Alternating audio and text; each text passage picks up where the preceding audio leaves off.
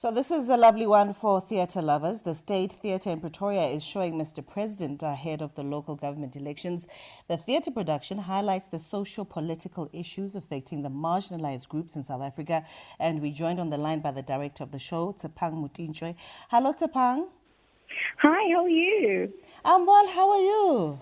I'm fantastic. Thank you for Did I not me. just butcher your surname? It's Motitshwe.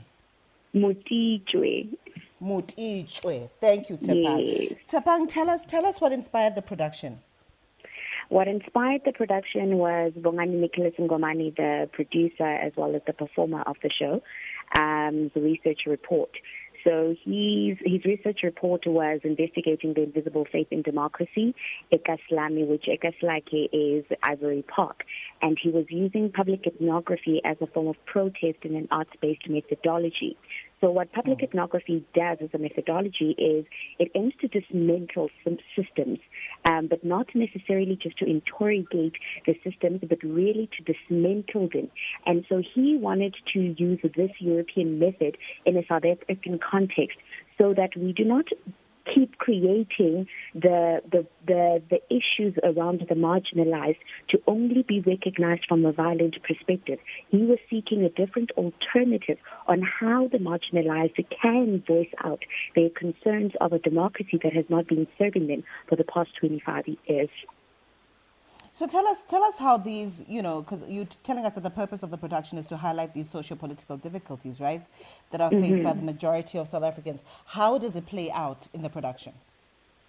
So how it plays out in the production, um, we had to narrow down, um, as we do know that there are many socio-political issues that are surrounding the marginalized. But so we did a bit of research and we discovered that education was one of the biggest ones um, that are being uh, that is being recognized currently. That um, there's a lot of mental health issues that are surrounding the marginalized students, mainly because they they go through what is known to be the best route for better life.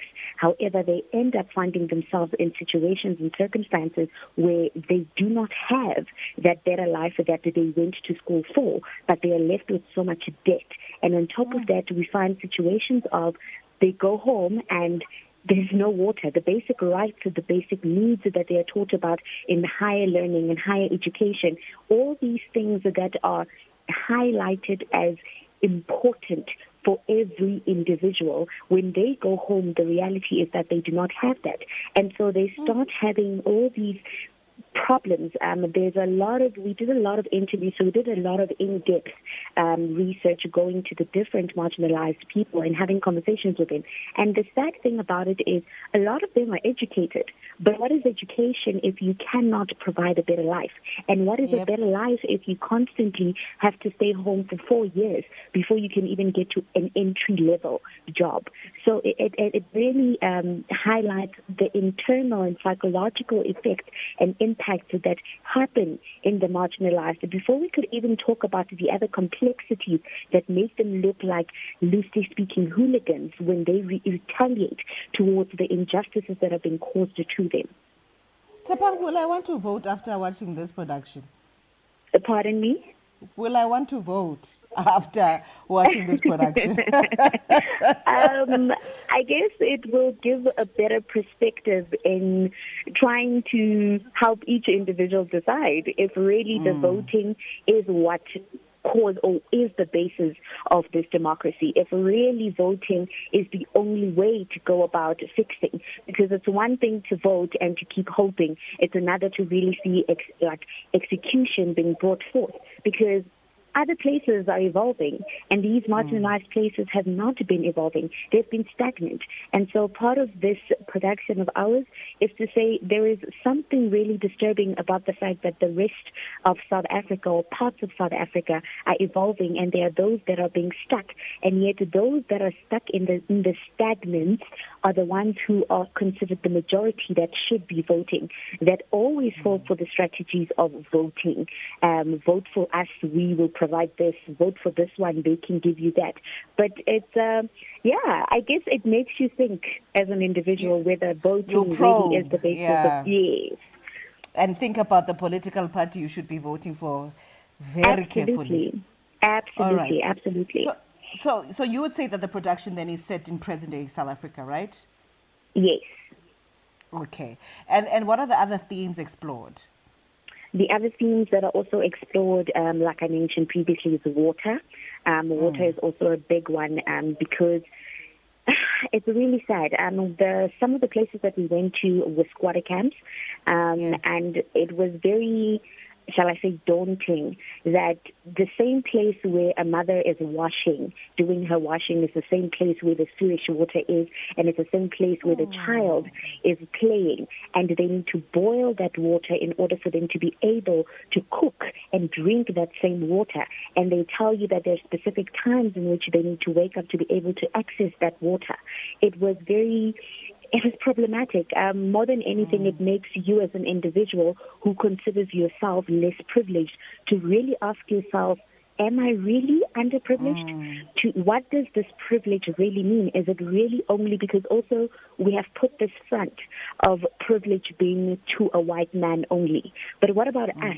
How are we also, as a black community, causing some of the impacts by not voicing for the voiceless, those who do have access to analysts who speak on behalf of the white community that we so always confront? I think it is also time we confront ourselves as individuals, as educated. I mean, I'm on a journey of doing my doctorate, and there's constantly the moment of reflexivity where you need to say, How am I also the problem? We cannot keep pointing fingers at others. Oh, that sounds like such a powerful production. I want to go watch it. So, so tell Please us about do. what went into.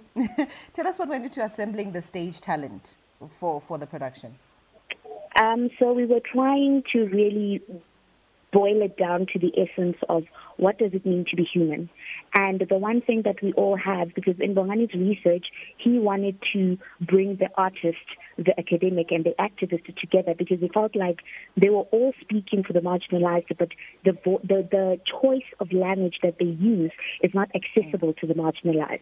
And so what we did in the production is that we looked for a universal language for all humans, and that is emotions.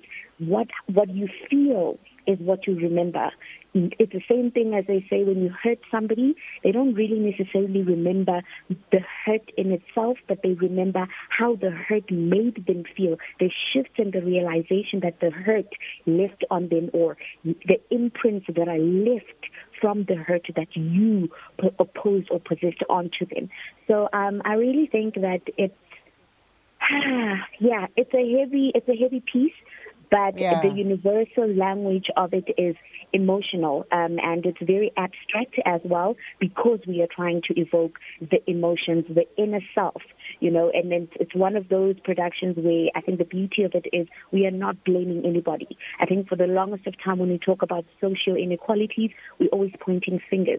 But with this one, we're not pointing fingers. We are saying, how about we start looking at ourselves as individuals, as human, as this one common factor that we all have? How about we go back to that, to the essence of being, and start questioning how can I, as an individual, become a voice for the voiceless? It definitely does sound like a heavy production, but I but I see what it's trying to accomplish. You know, to be the voice of the voiceless uh, for those whose basic rights have been neglected, right? Absolutely, absolutely. And then tell us the show dates and times and how much the tickets are going for so that we can all go to the State Theatre.